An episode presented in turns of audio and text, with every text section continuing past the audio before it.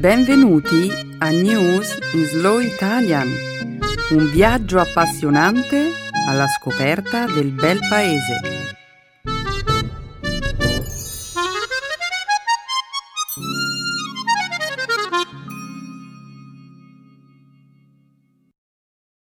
È giovedì 11 aprile 2019. Benvenuti al nostro programma settimanale News in Slow Italian. Un saluto a tutti i nostri ascoltatori. Ciao Stefano! Ciao Benedetta, un saluto a tutti! Nella prima parte del nostro programma parleremo di attualità. Inizieremo commentando i risultati delle elezioni che si sono tenute in Israele martedì scorso. Poi parleremo della minaccia degli Stati Uniti di imporre nuovi dazi doganali su prodotti di provenienza europea a causa dei finanziamenti alla compagnia Airbus. In seguito discuteremo di uno studio pubblicato sulla rivista medica The Lancet sugli effetti che una dieta inadeguata ha sull'aspettativa di vita. Per finire, vi racconteremo della disputa tra il gigante dell'e-commerce Amazon e 8 nazioni amazzoniche sul nome del proprio dominio web. Eccellente! Ma non è tutto, Stefano. La seconda parte della trasmissione sarà dedicata alla lingua e alla cultura italiana. Nel segmento grammaticale vi illustreremo, attraverso numerosi esempi, l'uso del futuro anteriore. Nel dialogo parleremo del fenomeno del mafia sounding. Pare che usare termini come mafia, camorra, Cosa Nostra sulle insegne dei locali o sui prodotti garantisca un successo immediato. È davvero sconvolgente, soprattutto alla luce del fatto che l'Unione Europea nel 2018 ne ha proibito l'uso a fini commerciali. Lo so, se solo la gente si rifiutasse di entrare in locali che inneggiano alla mafia o si rifiutasse di comprare prodotti che ne rievocano le gesta, il fenomeno si esaurirebbe. Invece è un fenomeno che muove cifre da capogiro. Già, ne discuteremo tra un attimo, Stefano. Adesso è il momento di introdurre il nostro secondo dialogo. L'espressione che abbiamo scelto per questa settimana è entrare nelle grazie di qualcuno. In questo dialogo avremo un'interessante discussione sul gelato, uno dei cibi più amati al mondo. Sono certo di entrare nelle grazie di tutti con questo argomento. Credo proprio che tu abbia ragione. Pensa che il primo esperimento di gelato artigianale risale alla Firenze del Cinquecento, grazie all'inventiva dell'architetto Bernardo Buontalenti, che creò un gelato a base di panna, zucchero e uova. Da allora la varietà di gusti è cresciuta a dismisura. Si può scegliere tra gusti tradizionali come il gelato al cioccolato, al pistacchio, alla nocciola, oppure tra quelli più innovativi, come il gelato al basilico, al pomodoro, al peperone. Ho letto che, nonostante il proliferare di gusti audaci e particolari, gli italiani continuano a preferire i gusti classici come il cioccolato, la nocciola, la vaniglia. Sono assolutamente d'accordo. Un cono panna e cioccolato non ha rivali quanto a bontà. L'importante è che sia un gelato artigianale, fatto con prodotti di alta qualità. Verissimo. Adesso però basta parlare di gelato e dedichiamoci alle notizie della settimana su Il Sipario.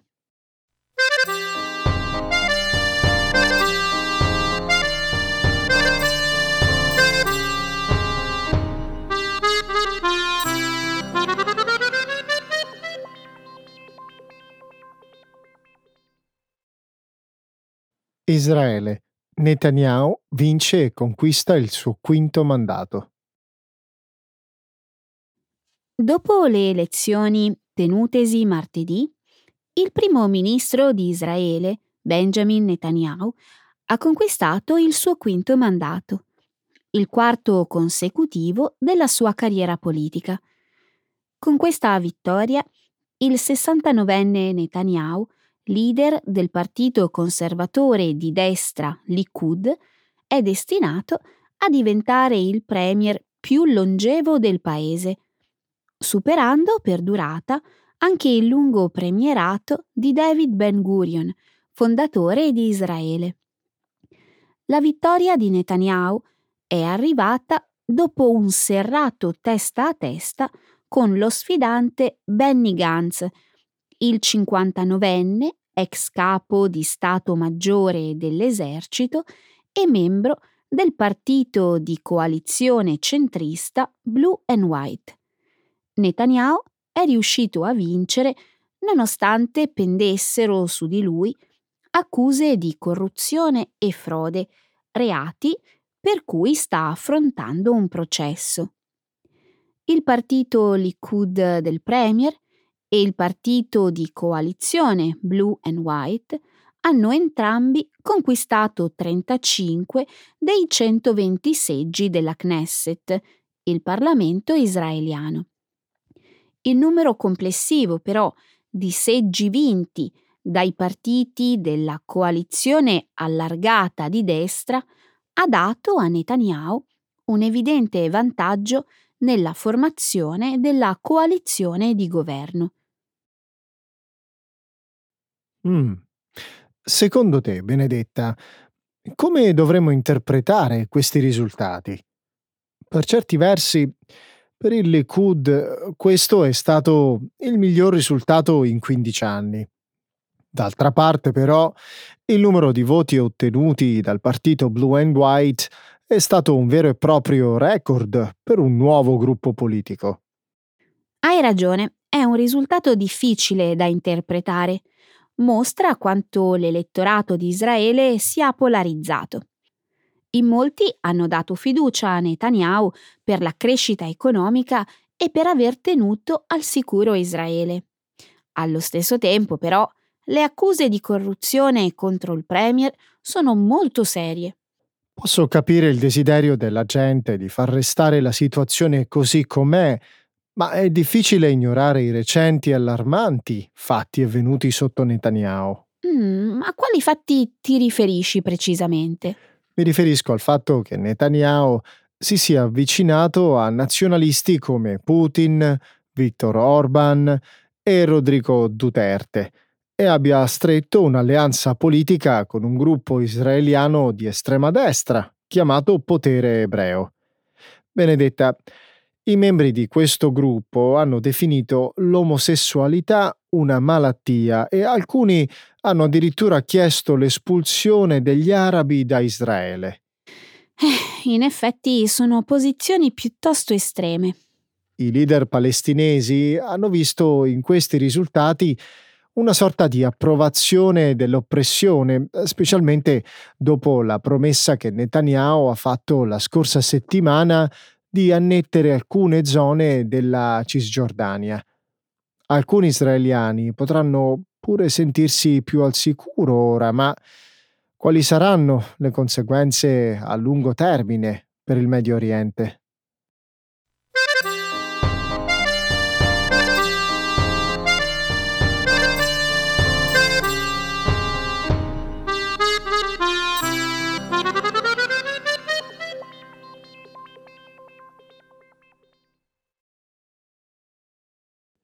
Gli Stati Uniti valutano l'ipotesi di imporre 11 miliardi di dollari di dazi doganali sui prodotti importati dall'Europa.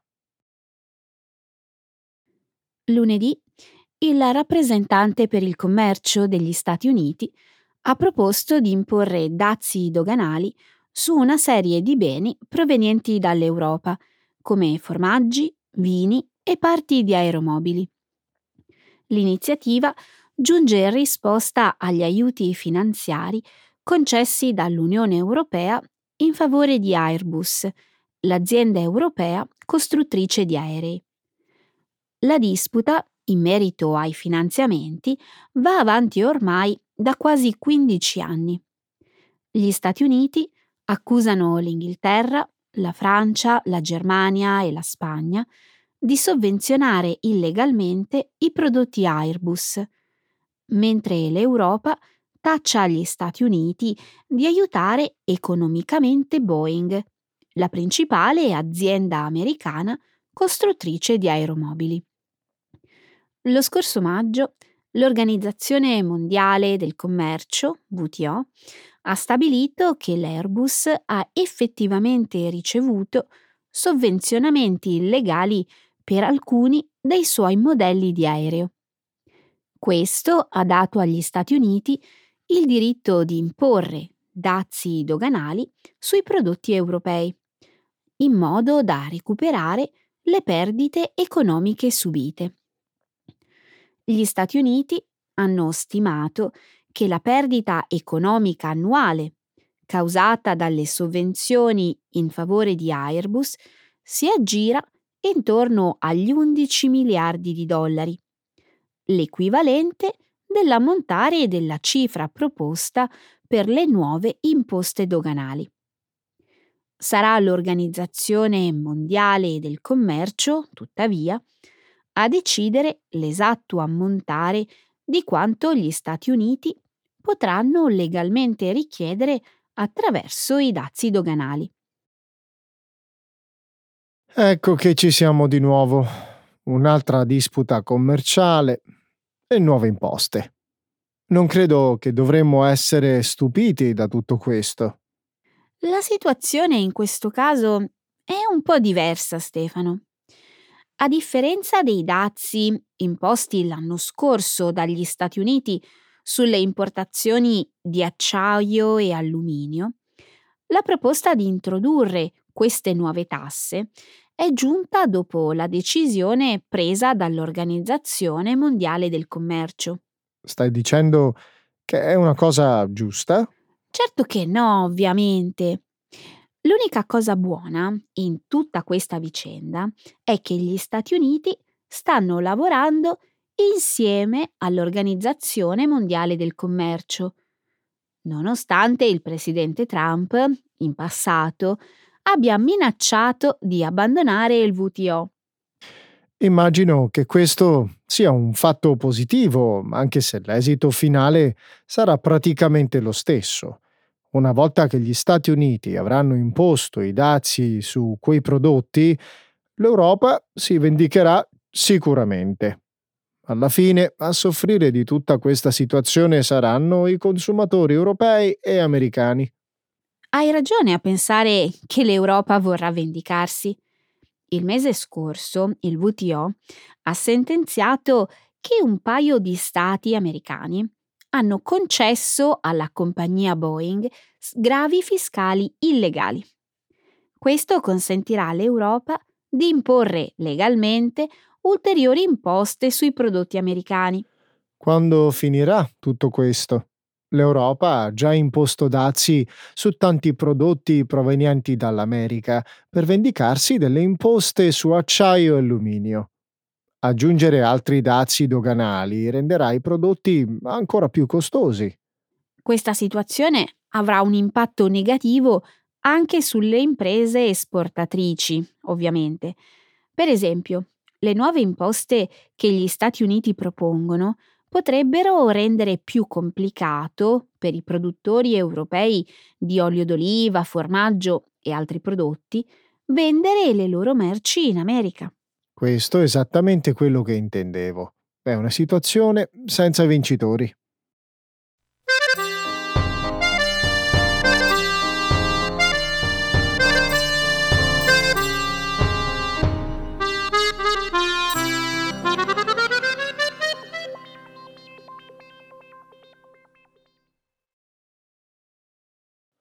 Una dieta povera è responsabile di un decesso su 5 ogni anno. Secondo uno studio pubblicato lo scorso 3 aprile sulla rivista medica The Lancet, un decesso su 5, per un totale di 11 milioni all'anno, è riconducibile a una cattiva alimentazione.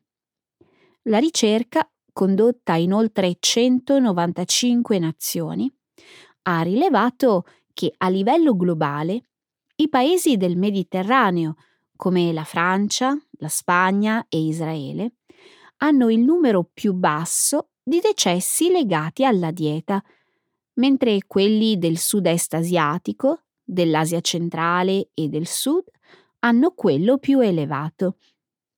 I ricercatori sostengono che non è l'obesità, ma la cattiva qualità dell'alimentazione è il fattore responsabile dell'incremento delle patologie cardiovascolari, delle ischemie cerebrali e del cancro.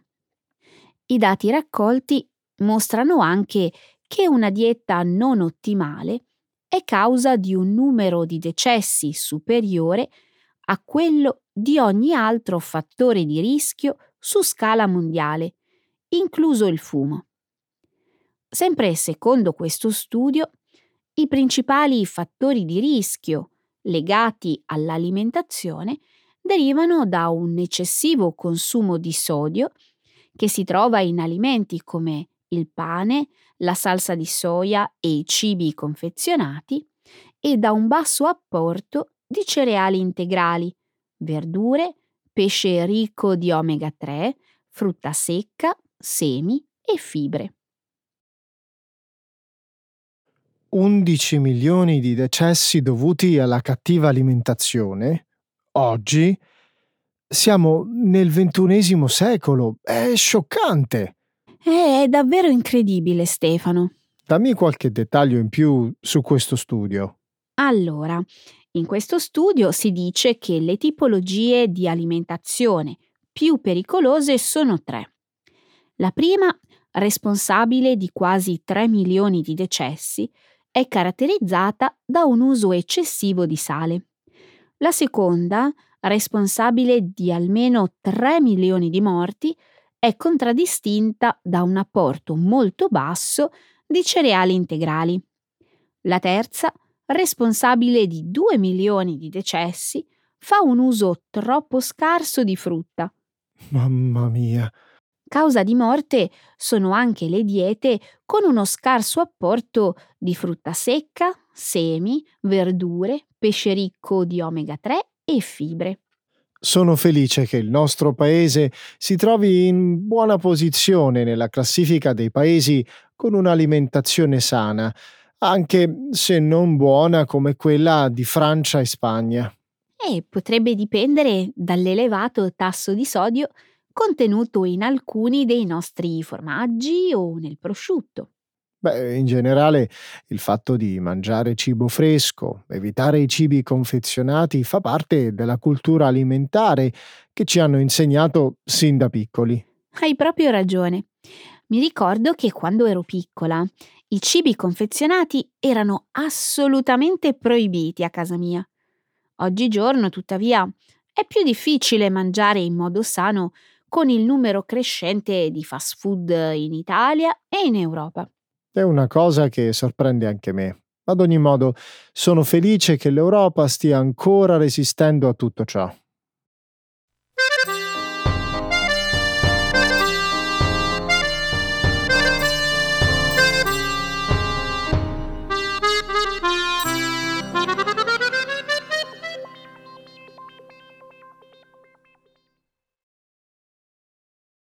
Amazon.com dovrà condividere il nome del suo dominio web.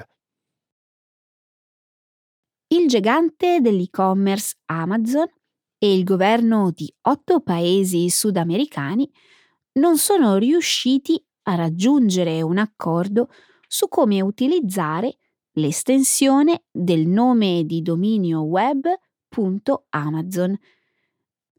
Le due parti, ora, avranno a disposizione 2 settimane per perorare nuovamente la loro causa, prima che l'ICANN, l'Internet Corporation per l'assegnazione dei domini e i numeri, un'associazione senza fine di lucro, fondata per aiutare a mantenere la sicurezza su Internet, prenda una decisione in merito. La disputa è iniziata nel 2012, dopo che l'ICANN ha deciso di espandere la sua lista di domini di primo livello generici, ossia il nome che si trova dopo il punto in un indirizzo web. Le nuove regole concedono alle compagnie di poter fare richiesta di nuove estensioni, offrendo agli utenti internet o alle imprese molti più modi di personalizzare i nomi dei loro siti web e indirizzi. I governi di Bolivia, Brasile, Colombia, Ecuador, Guyana, Perù, Suriname e Venezuela, tutti i membri di ACTO, l'Amazon Cooperation Treaty Organization, si sono rifiutati di cedere l'uso esclusivo del dominio ad Amazon, perché questo potrebbe avere un impatto su questioni relative alla sovranità dei loro paesi. Benedetta, penso che sarebbe giusto se i governi dei paesi che fanno parte dell'organizzazione ACTO beneficiassero del fatto di avere un indirizzo internet che fa riferimento a un'area geografica tanto importante. La realtà dei fatti è che nessuno tra i due contendenti otterrà quello che vuole, Stefano. Dovranno trovare per forza un accordo. È proprio così. Come stanno andando le trattative? Le proposte sono ragionevoli. Per esempio, Amazon avrebbe il permesso di usare immediatamente i domini che hanno attinenza con i suoi interessi commerciali, come books.amazon o kindle.amazon. Ogni paese, tuttavia, a sua volta avrebbe il diritto di usare i domini che fanno riferimento alla propria eredità culturale. Come il dominio tourism.amazon, per esempio? Sì, ma Amazon ha rifiutato queste proposte, suggerendo invece che l'estensione .amazon sia usata in unione con le due lettere che rappresentano ciascun paese, come br.amazon per il Brasile, per esempio. Capisco. Come ha fatto Amazon a scegliere quel nome all'inizio? Ho letto che Jeff Bezos, il fondatore di Amazon, aveva in mente di scegliere un nome che iniziava con la lettera A. Il primo nome che scelse per la sua nuova compagnia fu Abracadabra, che nel corso del tempo cambiò poi in Cadabra. Dubito che la compagnia avrebbe avuto lo stesso successo se avesse mantenuto un nome tanto stravagante. Il nome Amazon è sicuramente più esotico e suona molto meglio. Non credo che ora la compagnia possa cambiare nome tanto facilmente.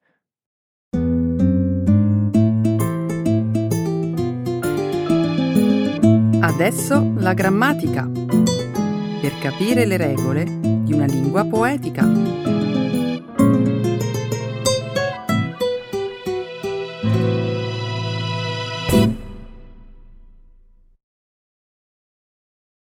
Introduction to the futuro anteriore.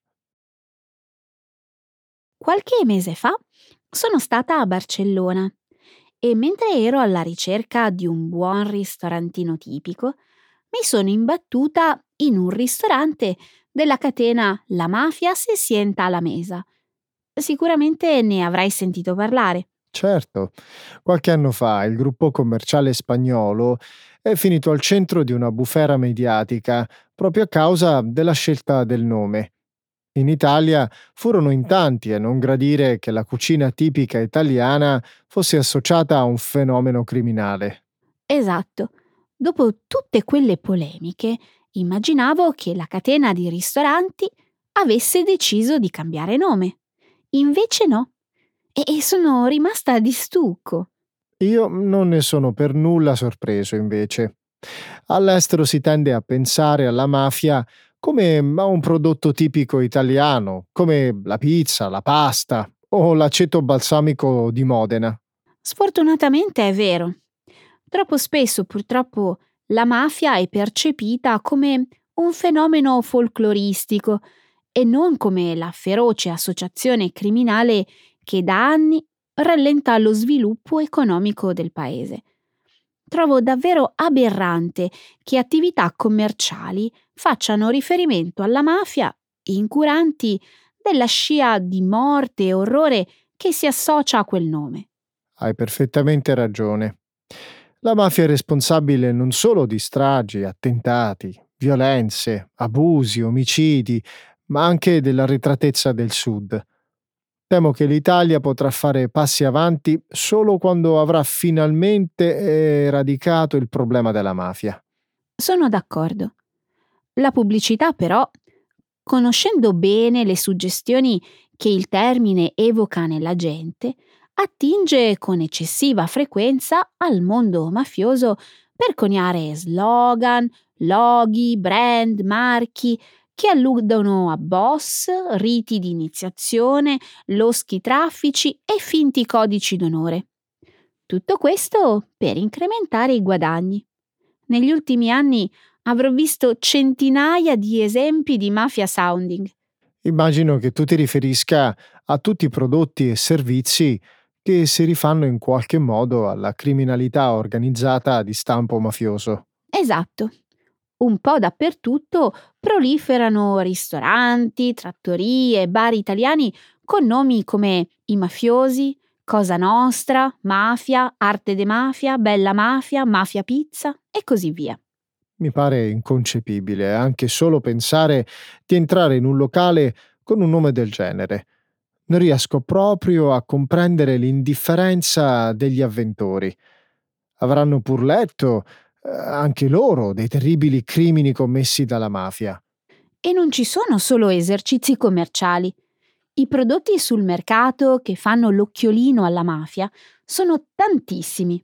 Per esempio, c'è un libro di ricette intitolato The Mafia Cookbook, caramelle acquistabili sul sito candymafia.com, il cosiddetto caffè mafiozzo, molto comune in Bulgaria, e il sirah padrino, prodotto in California. Purtroppo si tratta di un giro d'affari milionario che non ha nulla a che fare con l'eccellenza dei prodotti italiani. Hai perfettamente ragione. Il business ispirato al mondo mafioso provoca gravi danni al Made in Italy. La cosa che mi preoccupa di più, però, è il fatto che il fenomeno del mafia sounding riesca a banalizzare l'idea della mafia al punto da renderla un mero fatto culturale. Sono assolutamente d'accordo con te. Forse avrò capito male, ma sai che ho letto che anche la figlia di un famoso boss siciliano ha deciso di sfruttare la fama mafiosa del padre per migliorare il giro d'affari del suo locale? Purtroppo è una notizia vera. A Parigi, proprio accanto all'Eliseo, la figlia di Totò Rina, l'ex capo di Cosa Nostra, ha deciso di aprire un ristorante chiamato Corleone, un omaggio al paese natale del padre. Avrà pensato di attirare molti più clienti in questo modo. Queste cose mi fanno davvero arrabbiare, Stefano. Un fenomeno che ha portato dolore e lutto a tutto il nostro paese è usato per fare soldi senza alcuno scrupolo. È una vera e propria vergogna. Ecco le espressioni, un saggio di una cultura che ride e sa far vivere forti emozioni.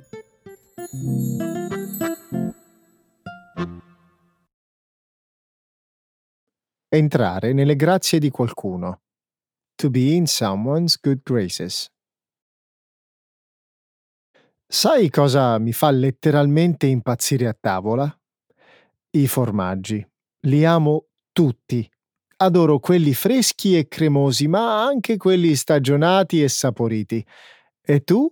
Hai un cibo di cui sei particolarmente ghiotta? È davvero difficile rispondere. Ci sono così tante cose che mi piacciono. Lasciami pensare. Se qualcuno volesse entrare nelle tue grazie, che genere di cibo dovrebbe offrirti? Credo che per entrare nelle mie grazie sarebbe sufficiente un bel gelato. Ne sono sempre stata ghiotta, sin da quando ero piccola. Pensa che ogni 24 marzo non manco mai di andare con gli amici in gelateria. Perché proprio il 24 marzo? E come perché? È la giornata europea del gelato artigianale. In tutta Europa si organizzano manifestazioni, eventi, degustazioni per contribuire a valorizzare questo eccezionale prodotto. Non ne avevo mai sentito parlare. L'Italia è il paese con il maggior numero di gelaterie sul territorio nazionale e vanta il primato del gelato artigianale migliore del mondo. Non faccio fatica a crederlo. Il gelato artigianale italiano non ha rivali. È buonissimo e fatto con ingredienti di straordinaria qualità. Hai perfettamente ragione. Con i suoi 39.000 punti vendita, l'Italia può davvero vantare il fatto che il gelato artigianale è un'eccellenza tutta italiana. È un bene che la comunità europea esalti e promuova la tradizione artigianale del gelato. Lo credo anch'io. Ogni anno, per la giornata europea del gelato, i paesi dell'Unione, a turno, devono scegliere il gusto del gelato che maggiormente li rappresenta. Quest'anno è toccato all'Italia e ha proposto un gusto che celebra il dolce più amato, preparato e conosciuto al mondo, il tiramisù. Io adoro il tiramisù. Ne vado letteralmente pazzo. Scommetto che la scelta dell'Italia di proporre il gelato al gusto di tiramisù abbia fatto presto entrare nelle grazie degli organizzatori. Lo credo anch'io, anche perché a presentare la ricetta è stato Thomas Infanti, il gelatiere che nel 2018 ha vinto la Gelato Tiramisù Italian Cup. In quell'occasione il giovane gelatiere padovano entrò nelle grazie della giuria della Mostra Internazionale del Gelato di Longarone, preparando un dolce che ha sorpreso tutti. Posso chiederti dove sei andata a mangiare il gelato lo scorso 24 marzo? Certamente. Per celebrare la giornata europea del gelato artigianale, insieme a un gruppo di amici sono andata da Fico Italy World, in provincia di Bologna. È stato davvero divertente e istruttivo. Abbiamo partecipato ai laboratori dell'Università del Gelato, abbiamo assistito alle performance di alcuni famosi maestri gelatieri e ovviamente abbiamo degustato il gelato al gusto tiramisù in una miriade di varianti, tutte buonissime.